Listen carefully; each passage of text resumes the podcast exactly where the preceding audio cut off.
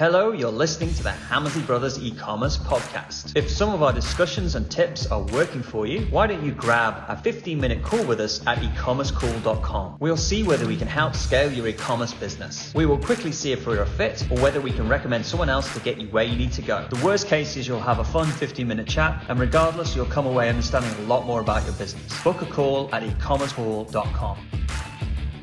Hello and welcome to the Hammersley Brothers e-commerce podcast. Today, Ian and I are going to talk about the average order value of your e-commerce store. We're going to be talking about this important metric and working out how we can use your own data to understand exactly how to increase this important metric. Also, in the show notes, there's a link to the 20K Core workshops, a free workshop we run every time we open up the 20K Core program, which is our startup program for businesses usually between zero and about 60K a month. So if you're interested in learning how we scale one of our own sites, we're going to go through that on the workshop and the notes are in the show notes. Without further ado, let's get started.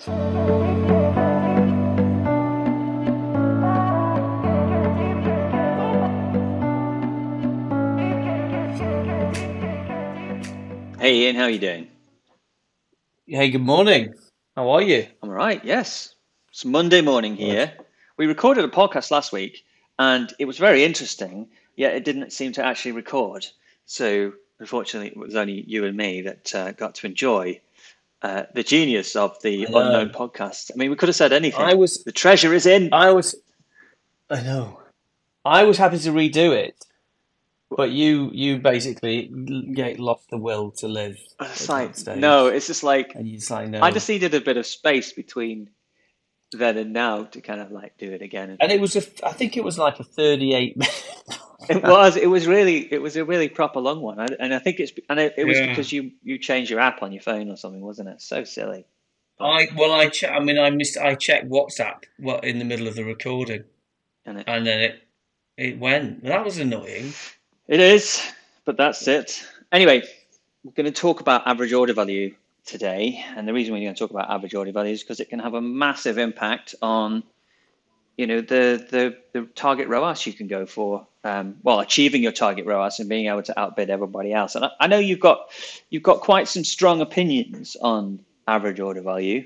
Um, and particularly before mm. we were hmm. talking about this, I was like saying, don't be quite as aggressive on the actual podcast.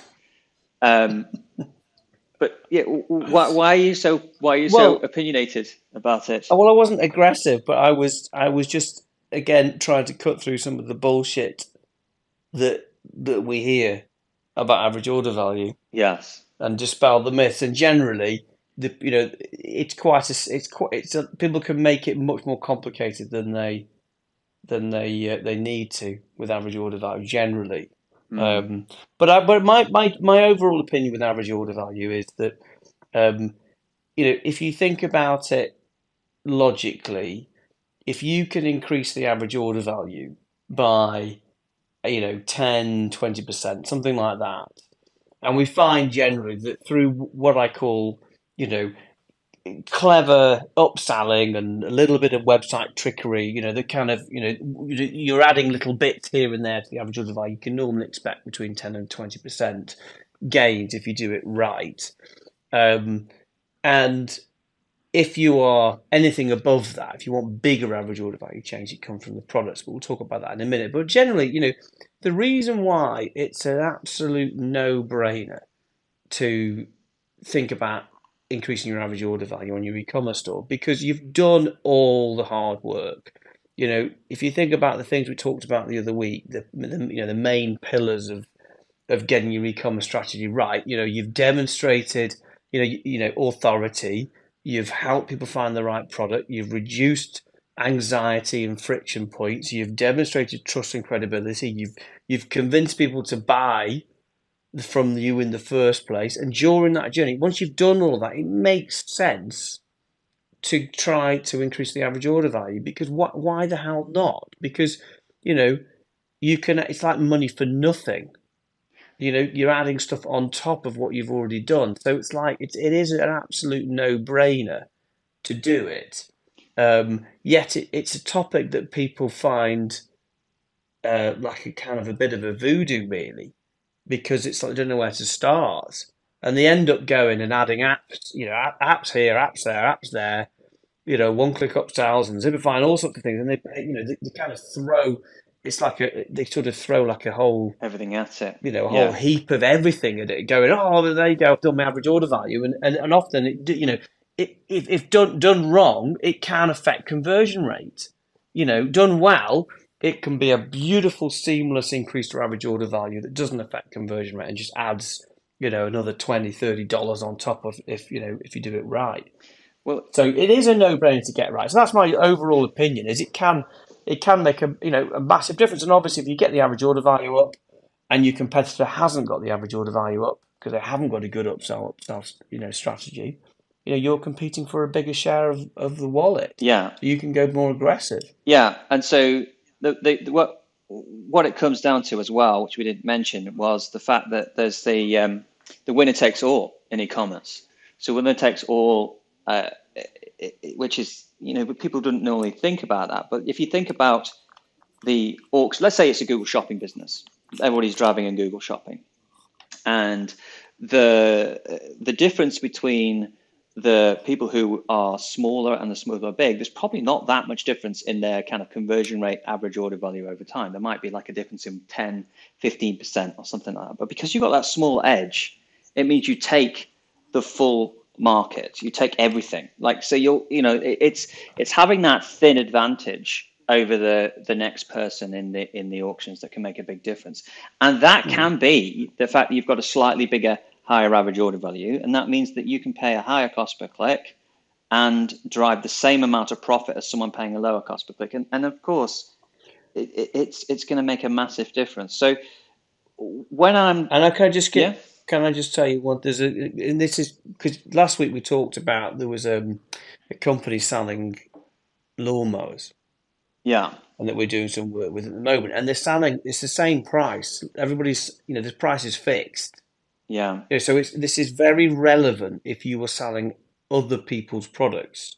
It's relevant if you're selling your own products too. What I mean by that is if it's not your exclusive brand and you're all selling the same model lawnmower, you know, if you can get another fifty dollars out of them or you know, it's forty pounds, whatever, you know, by having a really good little upsell, you know, you're competing for a five hundred and fifty pound lawnmower and everyone else is competing for a five hundred pound lawnmower.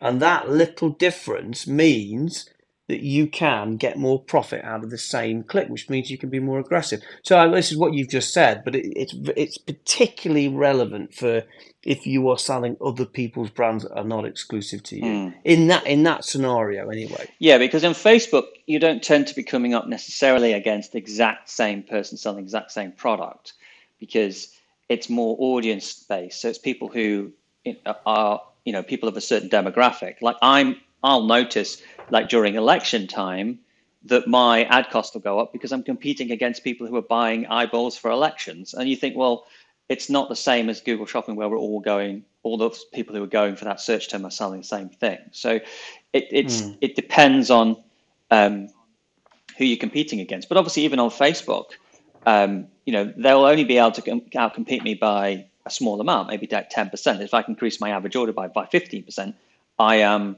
I'm still in the game. You know, so it, it, it, it but it's different who you're coming up against.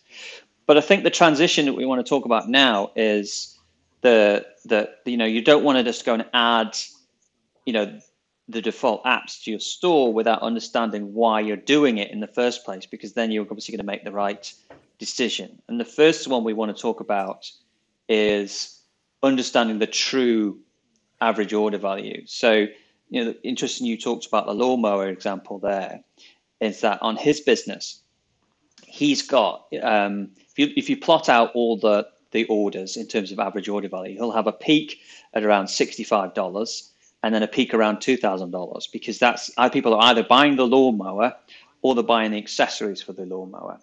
However, if he looks at Google AdWords, sorry, Google Analytics, and looks at his average order value, it's obviously going to put it somewhere in between the two. So it might say at seven hundred dollars is the is the average order value. Now, that's not actually the average order value of the majority of customers because no one actually buys that. So if you plot them out on a graph, you can see that you have these two bumps, and it's almost like a dumbbell shape. So you've got not much in the middle, and you've got something at the the bottom and something at the top. And the difficulty with that is that you might go and say, well, where do I put my free, free, free delivery threshold? And you go, oh, my average order value is at $700. I'll put my free delivery threshold at $800. And of course, all the small purchases, people buying the batteries and the replacement parts and stuff like that, they're no way near that. They've got like 60 $60 in the basket. And I go, well, you know, what do you mean spend another $700 to get free delivery? It's just, it's, it's almost, well, it is, it's mm. a disadvantage. It's a, it's a, something that lowers the conversion rate because it's too big. And the second thing is if someone's buying a lawnmower, they're already in the free delivery threshold because they're over that anyway, and they, they, it's not going to affect them. It's not going to motivate them.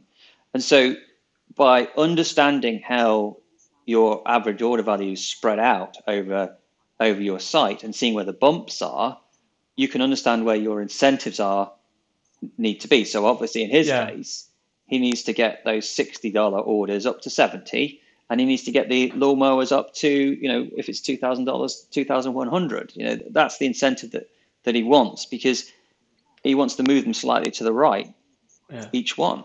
So you'd have so you'd have two two different incentives for each group. Yeah, really, wouldn't you? Yeah.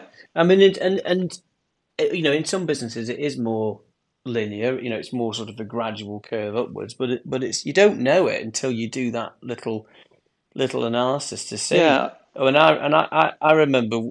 Well, I mean, I've, I've, i remember lots of examples, but one particular company, we um, we were faffing around with average order value for years. I mean, they're doing about twenty million now, um, but you know, they've been going for about um, about over about ten years or so. And you know, but in the first years, we became very interested in average order value. We were really quite trying to be very sophisticated and tried everything all over the place. And I remember one of the one of the things that we did was the was the incentive to spend a little bit more.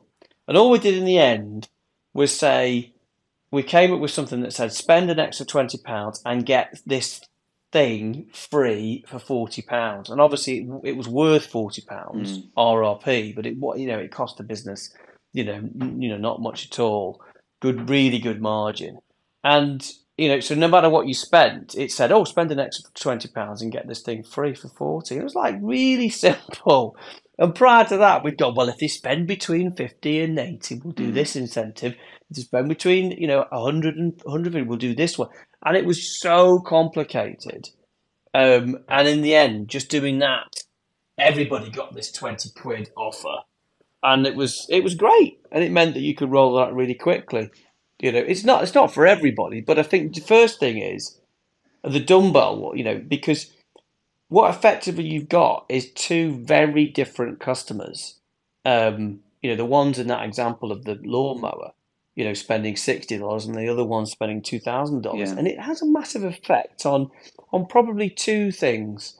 Number one, your your cost per recruitment.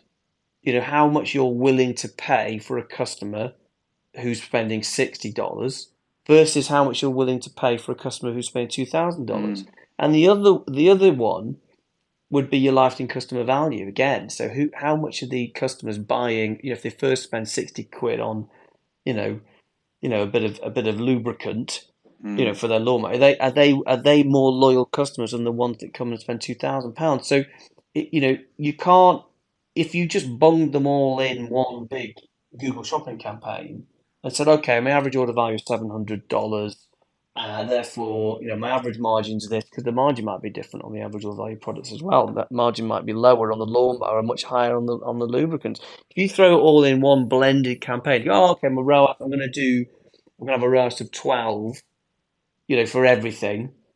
You know, you'll be, you'll, I, I guarantee, you'll be leaving money on the table in one group, and you'll be losing money in the other group. Yeah, you know? Yeah, because it's it's going to it, like I always think that if you've got a significant different buyer behavior, then on your front end you want to kind of be splitting them out because the Pixel or Google it will it will learn based on everything kind of mixed in together and it get confused. Like for example, at the bedding store, our demo store, like lumping in towels with duvets doesn't seem to work. Duvet covers because they're completely different buyer types and they it, it doesn't seem to be able to get a good ROAS if they're all mixing together. Split them out and it starts learning and starts working a bit harder with that budget, and it starts to make sense. But you know, even more extreme example, those are the lawnmowers and the and the and the spare parts because one uh, one group of customers is, is taking 30 days to buy and the other group of customers is taking two days to buy. So it doesn't make sense to kind of have the modeling work around you know that when it's so so different.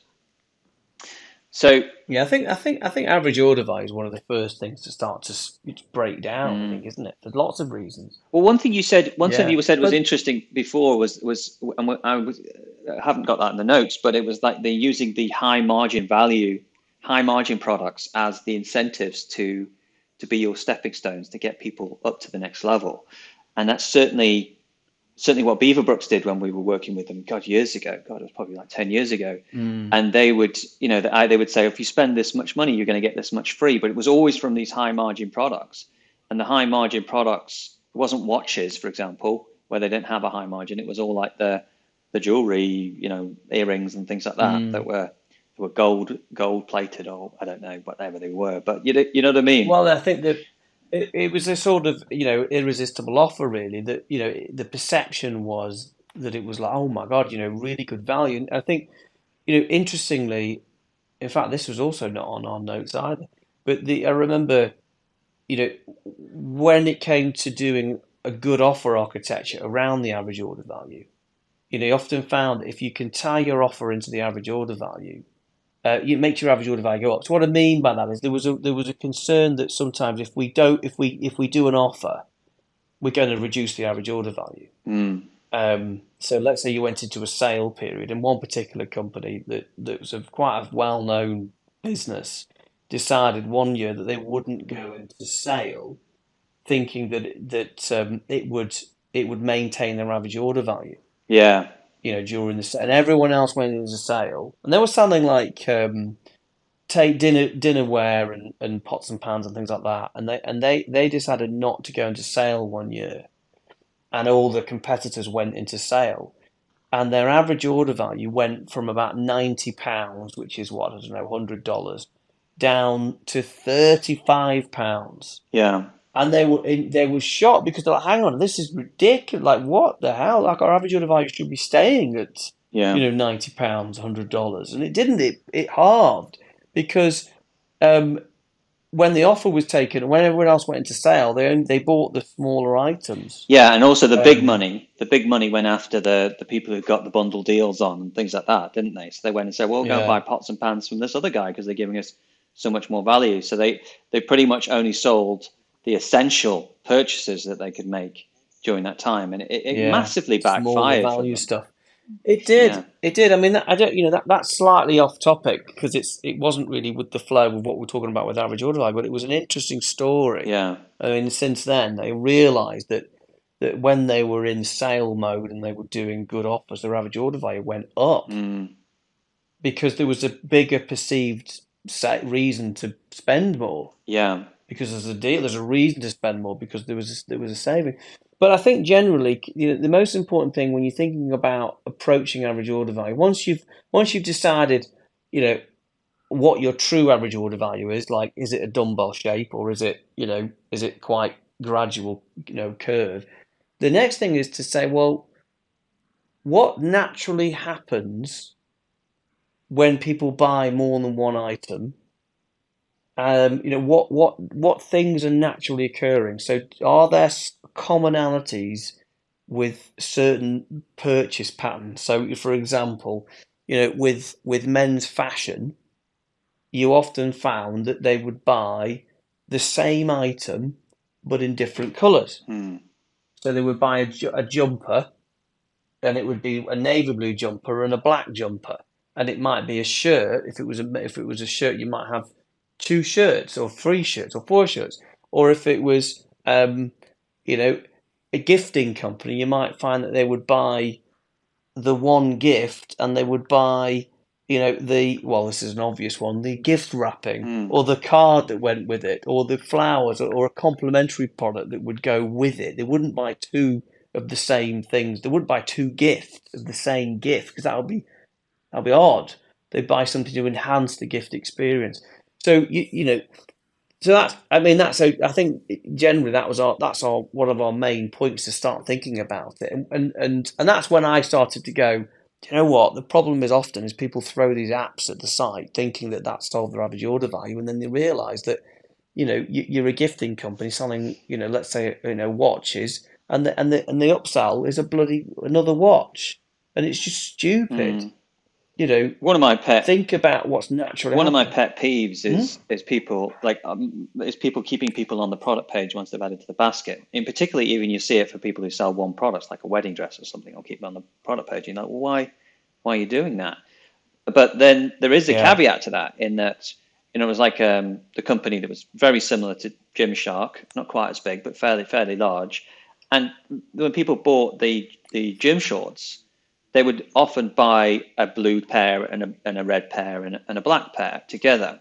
And obviously, keeping them on the product page because they could only add one at a time um, made sense. So you have to look at the data and you have to look at the flow of how people are buying. But you have to ask yourself, what is the point of keeping them on the product page once they've added that product to, pay, to, the, to the to basket? Particularly if you haven't done a good job of moving people around to the next product. You, you want to kind of look at what are the most commonly bought products?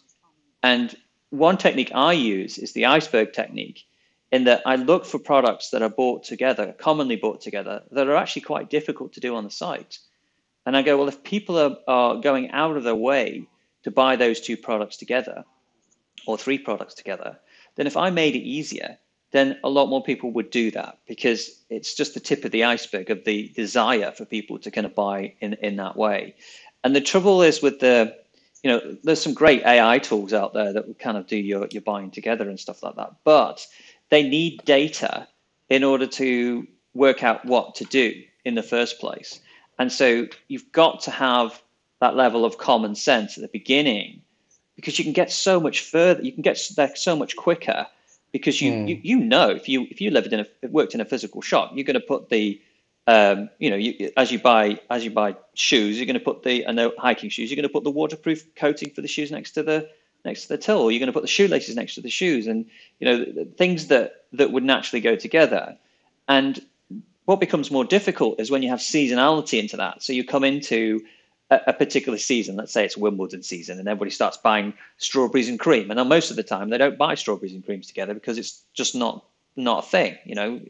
But in Wimbledon, it suddenly happens. The trouble with the uh, the machine learning stuff and the artificial intelligence stuff is that they only react to that once they've had the data enough to say it. But you can preempt it. You're going to know that people, as soon as Wimbledon starts, people are going to eat strawberries and cream. So therefore, you can be into it straight away, mm. and you mm. can kind of preempt it and say, well, you know, uh, this is what I need to show on those pages in order to make the average order value. And you can go, you can go look at and last think, year and say, well, what was happening last year? Yeah. And I think I think the AI tools are really useful if you've got thousands of products. But there'll be a lot of people listening to this podcast that that, that are selling a product within a niche. Yeah. You know, so maybe it's maybe it's running equipment, or maybe it's you know maybe it's you know home home furnishings, maybe it's you know things like that, and they'll know. Oh well, you know, the, if they're buying that that vase, they'll want the they'll want the flowers that go in it. Yeah. You know, or oh, if it's the table lamp, you know, they'll they'll want the the floor lamp that goes. You know, it, it's much more obvious, and I think generally, I mean, I used to say this all the time, and I think we put this in the book that there are only two ways to increase the average order value, and it sounds stupidly obvious, but it's either more expensive products or it's more items per order. Yeah, and so you've got really two options. You can either enhance or upsell the product they're looking at so you know you can kind of you know is there is there an accessory that you can add with that product that goes with it or makes it better, you know, or or a more expensive version of that product, um, or you can or you can try to do you know multi buy type mix and match type things or complementary products, and and and I think it also falls into the simplest way to do it is to look at what we call everybody products, so things that are spontaneously, you know, easy add-ons you know, like like the candle or the, you know, the you know an extra, you know, an extra pillowcase or things that just really everybody would go with. Mm. They're they you know they're quite easy to do. Um, but I, I, think it then comes on to the, the question around well where to do it, you know, what what where's the best place to do your upselling? Yeah. And I think people get quite. Um, let me tell you the simple simple ways I think about it. So, first of all, I like to think about I like to think about the product, each individual product having an upgrade. So, what's the upgrade of each product? So, like if I'm buying um, if I'm buying a, a duvet cover, what's the upgrade? The upgrade is the matching pillowcases. If I'm buying um, you know a burger from McDonald's with some chips, the upgrade is to you know go the supersize me kind of thing. So having an upgrade for it makes sense unless it's like a Charles Tyrwhitt kind of offer where you've got the the bundle and you're buying four shirts for the for 120 or something like that, which is your overriding offer. But I like to think about an upgrade on the product. Once I've got the product and they've upgraded it, then you need to think about what else would they buy with this product? What makes sense to go along with this product? So that would be, you know, I'm buying some shoes, so I need some socks, or I need to uh, I'm buying some shorts, so I need to you need to buy a, a, a t-shirt that goes with it because that, that goes along with the job to be done. And then you've got the, the post the post purchase offer. And the other big thing that I that I tend to be talking about now is that if you have a very obvious offer, so like the uh, upgrade. So, for example, the the lawnmower company that we talked about before, they obviously the, the upgrade is an extra battery. Like there's an extra battery, maybe a couple of other things, and that's really the only upsell that you can do. Is making the mistake of only asking for that upsell once. So you might say, "Oh, I'm I'm upgrading on the product page, so I, you know, that's fine. I, I've done the upgrade." But you'd want to ask for it three times, um, because offering asking for something three times means you're going to get much more than the sum of its parts. It's a bit like abandoned basket emails. If you're only sending one abandoned basket emails, you're probably leaving 40% of the recovered email, uh, revenue on the table. And so you ask on the product page, you make it very obvious that, that you can add that extra battery to the lawnmower on the product page. When you add it to the basket, a pop-up comes and says, do you want to have these, uh, these extra batteries? And then on the basket page, again, underneath, you've got the batteries underneath because it, it it's very likely. Well, I, I, tell you what, I extend I extended that to five times. So so you, Mark, we, we, we had a we had a big piece of work with a with that particular company recently, and you wrote in the report that you said there was you know you should be asking for an upsell three times, and I said it's five times. Mm. Because if you think about it, what you've got, you've got you've got the you've got the the upsell you know the extra battery on the on the product page with the tick. So next to the add to basket button, you've got a checkbox that says, "Do you want the extra battery? Rec- highly recommended." Mm. You know, you've got, and then when you hit the add to basket button, you've got the pop up that pops up saying, "Yeah, add it to basket." By the way, here's you know, here's an easy way to add it again. So you'd reinforce that offer. You'd then do the same thing on the checkbox on the on the basket page itself, and then you would have an upsell between the basket and the checkout in this scenario. So you could either do it, you know, within the checkout, but you know, you know, be, I would normally do it as, as, you know, you could do a sweetie page, and then you've got your post purchase offer, yeah, upsell too. Yeah. So you've got five places, and if you think about it, you know, the most the most e-commerce site, the average lifetime customer value, or the amount of times people buy in a twelve month period on average for an e-commerce business is 1.2 times a year, which basically means there's a bunch of people that never buy again, and there's a bunch of people that buy two or more times, and it averages itself out at 1.2 times a year. So you know you've only got one chance to go f- to try to increase the average order value, and there is a there is a, a misconception in e-commerce um, that you can't you can't mess you can't do something within the checkout. You know if we if we if we there was something that early on in e-commerce there was a, there was an obsession with making the checkout like you know really like a one stage checkout like a one step checkout. Mm. and there was a there was a thought that that, that you know if, if we if we made the checkout one stage like a two one or two step it was better than a three or four step checkout and it was going to revolutionize the conversion rate. And it it, it, it was it, it was utter bullshit. And the reason it was utter bullshit, in most cases, not all, but in most cases, the average people, the average times people buy is 1.2 times a year. Not coming on all the time. You know, they're, they're coming on once a year if you're lucky. And by the time they get to the checkout, in most cases, and there will be exceptions, but in most cases, it's a very resilient. The higher the average order value as well, the more resilient they are. You know, if they you know, if they've decided to buy that lawnmower from you for two thousand dollars, by the time they've got through the checkout, yeah. they are really convinced that they're going to do it most of the time. And then, yeah, and they're not going to be put off if you ask for an upsell. And I'll give you two really, really good examples of this that happen. Number, number first one is on- is an online when you bought when you've bought an airplane ticket.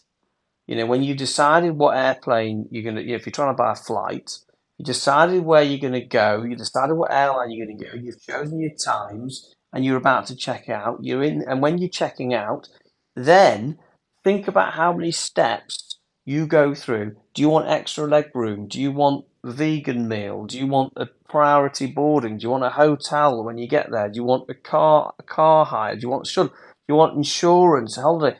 Like they're they're asking about you know ten upsells because they know by the time you've decided you what flight you're going to buy, you're going to co- you're going to commit to the transaction and they've tested it and they said, well, that you know, we, we you know we don't get the checkout drop off, we're getting the average order. So think about that for a second, and also think about the next the next thing, the next scenario.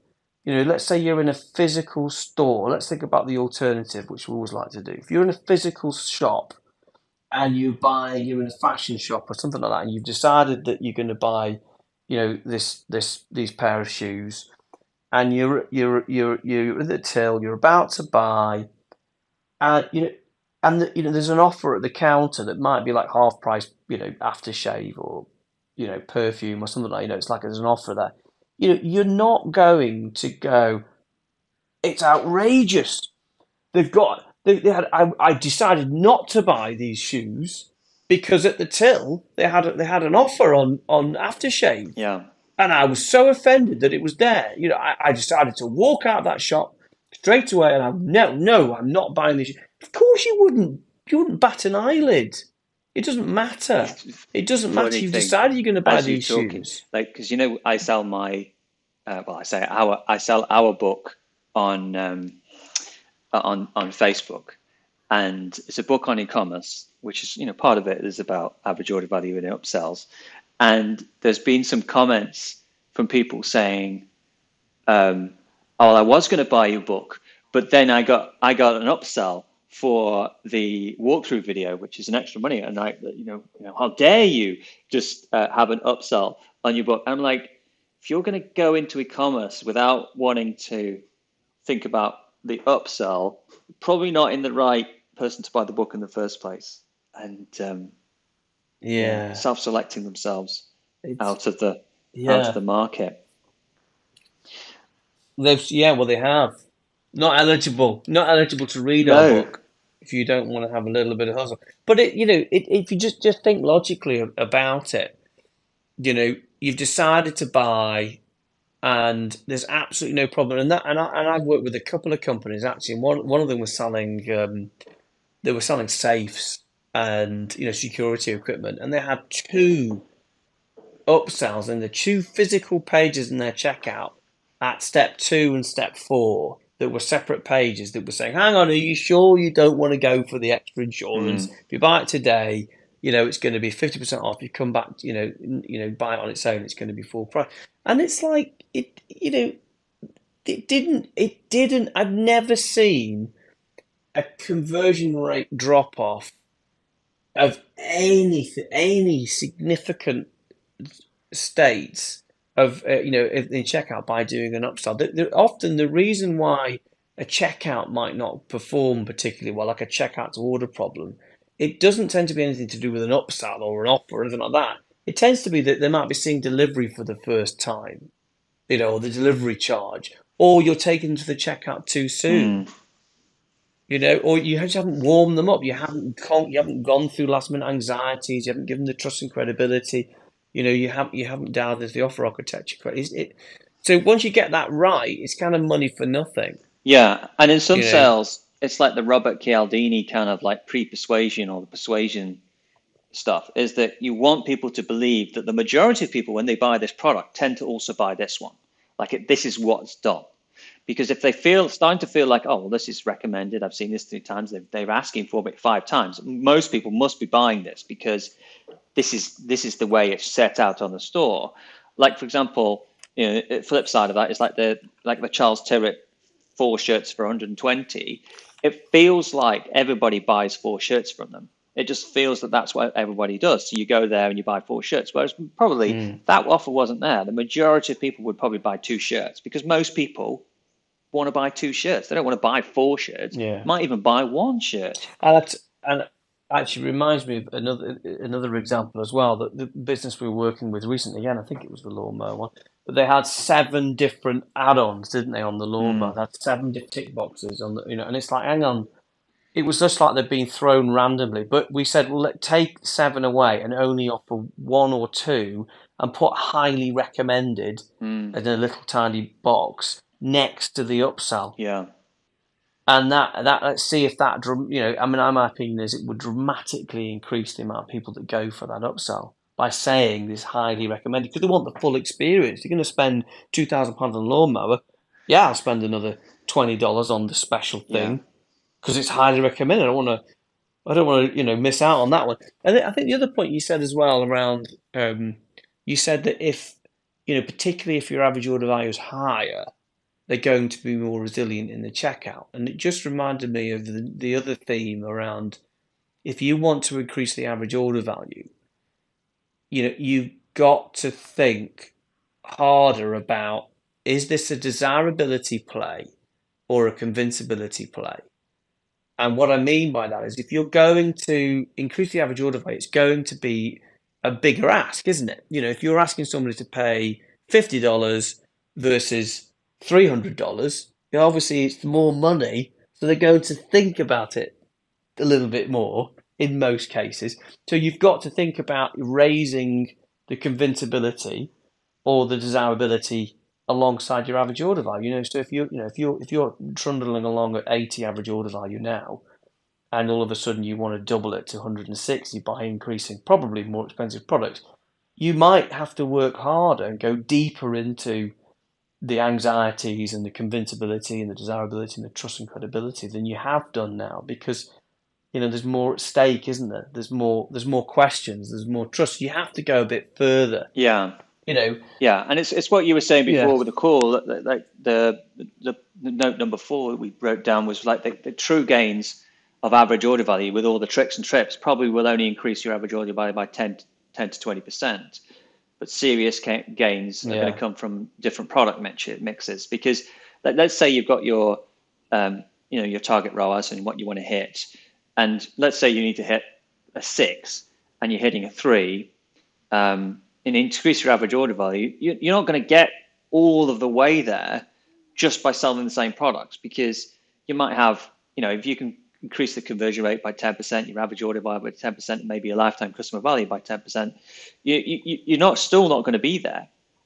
And so it's a fundamental shift sometimes that you need to kind of say, well, I actually need to start selling yeah. something else. Like, you know, the, the famous homeware company we talk about a lot where they were, you know, the average order value was 30 pounds and they added the the I think it was the more, more furniture and more stools and chandeliers and things like that. That kind of just completely changed how they could recruit.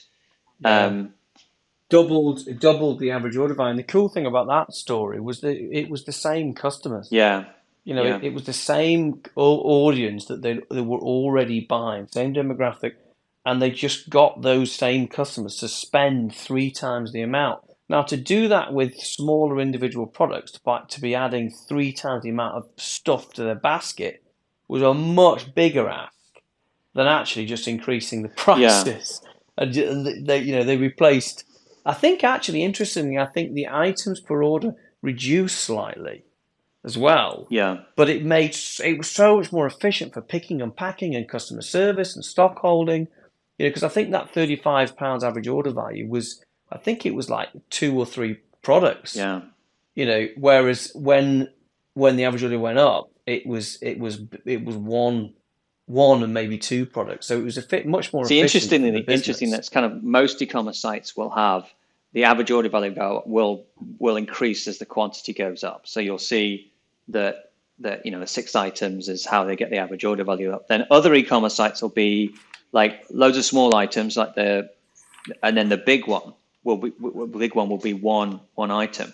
So it's really interesting to actually break that down to understand like how that's the first fundamental question with the average order value is how people buy, how they want to buy from the store, how it looks at a low average order value.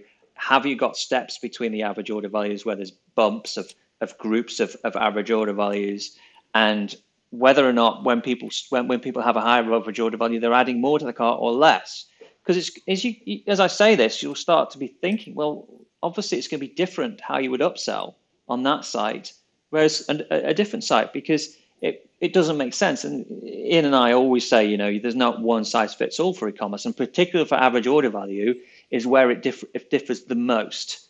You know, like mm. a lot of e-commerce sites look fairly similar: category pages, um, home pages, product pages, checkout, basket and checkout. You know, but the upsell structure is where the e-commerce sites differ the most, and they would differ the most yeah. because of the way we buy those products. And just adding the most popular Shopify upsell apps isn't necessarily going to get you where you want to be because of they're yeah. the most popular ones. It's it is definitely not a tick box exercise. Yeah. You know, you've got to really think about the customer behavior. And and go and, and basically get more of more of what they're naturally doing. Yeah. Much yeah, it's much more I say complex, but it's not more. It's much more obvious. Yeah, it's just like trying, someone trying to come and do a, a multi-buy. You know, like you, you see, you see Charles Tyrwhitt doing his, his four shirts for 120, and you go and do your trying to add it to the lawnmower one, and kind of go buy well, five lawnmowers for the price of four. It's just not going to work. Well, exactly. Go back. Go back to the example I said about the airline industry. When you're buying a plane ticket online, you know, it's you, you know do you think people would go for an upsell early? Do you, know, do you think they're bothered about the extra leg room and the and the car hire before they decided what bloody plane to plane to book? Yeah. No. No. So you've got to think, you know, naturally, you've got to think about it. You know, there's no way I don't care about the bloody the extra leg room. I'm going to find my bloody plane ticket first. So, you know, it's a kind of like it's an it's an obvious example, but it's it is it is you've got to think about generally what's happening. Uh, you know what? Can I just say probably to summarise, yeah, to finish off, perhaps, but you can add other things if you want. But you actually asked me a question before. We, earlier tonight, we were chatting as we do because we love e-commerce. You know, we we do this for fun. We do talk about it generally all the time. And you asked me a question. You said, you know, we were looking at some statistical tool um, that we've been spending a lot of time in, um, which you can talk about, Sweet Analytics. And you said, you said, well, you know, we were talking about lifetime customer value, and you said, well, what happens, you know, you know, at the moment, loads of people have recruited lots of customers during COVID, and, and, and the lifetime customer value is not what it once was. Like you might find that, you know, your life, they were buying, people were on average buying twice a year last year, and this time they're only buying 1.2. You know, what do you do with that? You know, where do you go from that? And and I said, well, well, then obviously, you know, you know this you was just a rhetorical question. But I was saying, well, obviously, if you if you think you've done all you can with lifetime customer value, and you're not going to be able to get any more out of that tank, then you've got to look at the other metrics, which is conversion rate, which is margin, which is, but most importantly, in this this subject is average order value. You know, so you think, well, if I can't get what I need out of lifetime customer value, I've got in order to grow and scale and be more aggressive with my ROAS and lower my ROAS, I've got to look at average order value. And you start to see, you know, what change because I have seen dramatic, game changing changes with average order value. And to tell you the truth, I've ne- I've seen more game changing scenarios with average order value and lifetime customer value than I ever have with conversion rates. Yeah, and also and, like the, the interesting one. Um, I won't um, mention which store it was, but there was a store that was coming up to they, they were basically starting to sell a lot because they needed to do a lot of um, sales because they needed to they were needed to pay for the um, the stock. They had got some containers coming in, and they had these big bills coming in. It was like a million dollars and all that kind of stuff And they were like, we're looking at the numbers, and it's like, well, that's not going to work. You're not going to get there. So we just put the Was that one of ours? yeah, it was one of ours. Sounds like something Yeah, happen to It was one of ours, Yeah. and we were like, we just put the price up by twenty percent because we're like, well, if we put the price up by twenty percent, then the figures start making sense. We can afford the uh, we can afford the uh, the million dollar containers coming in, and we can pay them on time and and stuff. And what the interesting thing was, we lost no conversion rate at all by putting our prices prices up. And so Yeah. sometimes it can be as simple as realizing that you're not selling on price. In this case, we weren't as much, and we could get an extra twenty percent. And you know, it, it, Yeah. And you know what? We we proved that even further because because three weeks later we mistakenly uploaded I think a third of product at cost price yeah, by mistake, and it went and live. it didn't didn't. and we didn't realize, and it didn't make any difference. In fact, it lowered conversion Mm. slightly on for those products, so it didn't make any difference. So then you realize that you're not using, you're not selling on price, and also people use price as a as a as an indicator of value. It goes against well. that e- it, the And the- 101 of economics, which is price demand curve, but that's only an efficient market where they can understand Yeah. the products. And it, it, it, you, you, you can be anywhere within that. Um, and sometimes price goes price high price equals good. You know, Well, particularly for particularly if it's your own brand and exclusive Mm. products, you know, if you're selling other people's products and the price is obviously determined by the market, then it, you know, of course, it's it Mm. is it is price and demand. But if it's your own brand, you know, let's say you created two tennis rackets, you know, your own brand of tennis rackets, and you you you you covered them in a grey bag, two grey bags, and you hold these two Mm. tennis rackets, and, and it, all you can see is a price tag on it. One says one says hundred dollars, one says three hundred dollars, and I say which is the better tennis racket? Mm. Someone You asked me the question the other day. 300 He was selling he was selling shampoos, and it was, he got a big following already, decent business. And he said, you know, um, we're gonna we've been doing a big launch for this shampoo and and building up to it, and it's going to be you know it's going to be really good. People really want it. And he says I can either go a slight, I can either go decent high price or I can go really low price. And he said, oh, the, the Facebook guy advert guy wants me to go and do a really low price because he says we'll get lots of conversion on it. And I says, I said, no, go the high price because you've built demand for it. People want it. They're going to buy it regardless because that you've you've built all this pent up demand. Go high because you'll go and get a you know the margin on it will be you know if let's say you go at I don't know eight dollars or whatever it was compared to four dollars, the margin actually is way way bigger, maybe three times as much on the higher price because it's not not necessarily linear.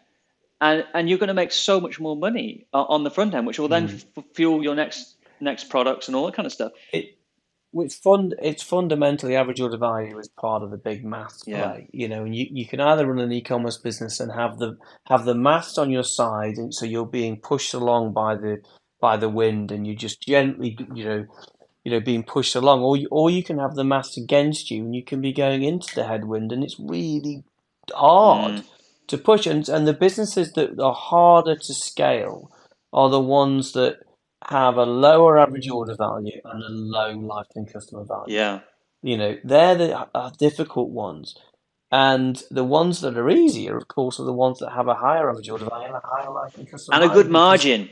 you- and a good margin it's those three things. And a you good know because like some people come to us and go Yeah. oh, my margin's 10% and you go and you go well would do you want to like even if you have a lifetime customer value that's really high you're still only getting 10% so hard to make money out of that you know Yeah. and particularly if you come against someone who's got that low margin on the front end product and they've got a back end product they've got 90% margin on it something like that then you're like you know let's say someone's selling the lawnmowers and they're getting 10% margin on it but someone's got like a maintenance business on the back of it and they maintain them and it, it like drives them loads and loads of money and you haven't got the maintenance business it's going to be very difficult to compete with that because their maintenance business is going to have Yeah. a massive margin on it Well, I, and you know what? That that is why, you know, e-commerce is so much. It's it can add so much. Well, it's it's a lot more complicated in a way than people think. But I think it, you've got to look at the overall picture. So, in fact, we were chatting about CRO conversion rate optimization, And there's a lot of businesses that go and specialize in conversion rate optimization. And obviously, they're fantastic, brilliant, great, you know, go for it. But you can't be an effective, you can't grow e-commerce and you can't be an effective strategist if you just think it, the answer is going to come from conversion rate optimization. You know, because you know what's going to have a bigger impact on your business if you can double average order value. You know, what's going to have a bigger impact of that, or changing the color of your you know your ads basket button. Mm. You know, or like there there might be fundamental weaknesses in your mathematics that you've got to address before you will then get any meaningful benefit out of conversion rate optimization. You know, I'm not saying don't do it, but I'm saying, you know, if you are in that scenario where your average order value is low, then we would consider anything under forty dollars low. Hmm you know, you're going to find you'll have a much bigger impact on your business if you can start to get your average order value. Unless you're unless your margins are brilliant. You know, if you know your margins are like I think you're it, just to sum it up for, for two guys with stuck on trend. What you're trying to say is you can't polish a turd. you can polish. Yeah, that's diamond. it. You know, you, you got it's, it. It's if there's nothing there, there's nothing there. You can't rescue it. It's like it's like trying to rescue something with a better Google AdWords agency and keep on going to different Google AdWords agencies, but realize that your numbers don't make sense. It's just which yeah. we see a lot. Is a turd an internationally recognised? I don't word? know what they say in America. Do they say can't polish a poo? God knows. Yeah. Maybe. Well, maybe we just introduced a maybe. new word to the world because people li- listen to this in Singapore, Canada, New Zealand, and guys, they're just learning so much about slime. Um, I would say that's the, probably the yeah. biggest takeaway the entire yeah. podcast. Can't polish it turd. God, spreading, spreading, spreading our message. Write it down. Be our next book. Can't polish a turd in e-commerce. What the seven unexpected things yeah. you can't polish a turd with. Sorry, I feel like we. Should have probably should have stopped, stopped it before. Ago, probably yeah. should have stopped. Yeah. Yeah. yeah. Anyway, yeah. thank you very much, Ian. I'll speak to you soon. Cheers. Okay. Bye. Cheerio.